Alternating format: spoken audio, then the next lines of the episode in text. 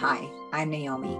Welcome to day 225 of our 365 day Bible reading plan.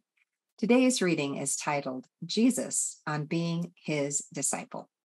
We'll be reading Luke chapter 14, verses 15 through 35 in the New Living Translation.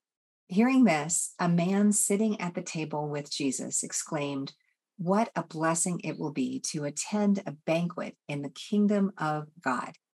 Jesus replied with this story A man prepared a great feast and sent out many invitations.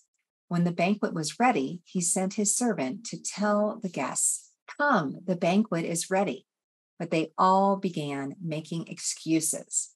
One said, I have just bought a field and must inspect it. Please excuse me. Another said, I have just bought five pairs of oxen and I want to try them out. Please excuse me.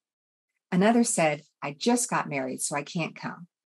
The servant returned and told his master what they had said.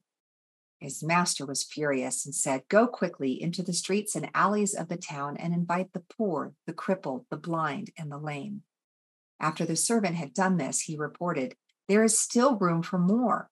So his master said, Go out into the country lanes and behind the hedges and urge anyone you find to come so that the house will be full. For none of those I first invited will get even the smallest taste of my banquet. A large crowd was following Jesus. He turned around and said to them, If you want to be my disciple, you must, by comparison, hate everyone else your father and mother, wife and children, brothers and sisters. Yes, even your own life. Otherwise, you cannot be my disciple. And if you do not carry your own cross and follow me, you cannot be my disciple. But don't begin until you count the cost. For who would begin construction of a building without first calculating the cost to see if there is enough money to finish it? Otherwise, you might complete only the foundation before running out of money. And then everyone would laugh at you. They would say, There's the person who started that building and couldn't afford to finish it.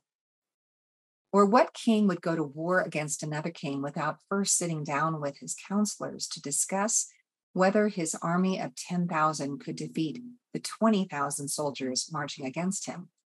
And if he can't, he will send a delegation to discuss terms of peace while the enemy is still far away. So, you cannot become my disciple without giving up everything you own.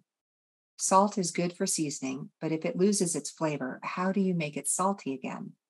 Flavorless salt is good neither for the soil nor for the manure pile. It is thrown away. Anyone with ears to hear should listen and understand.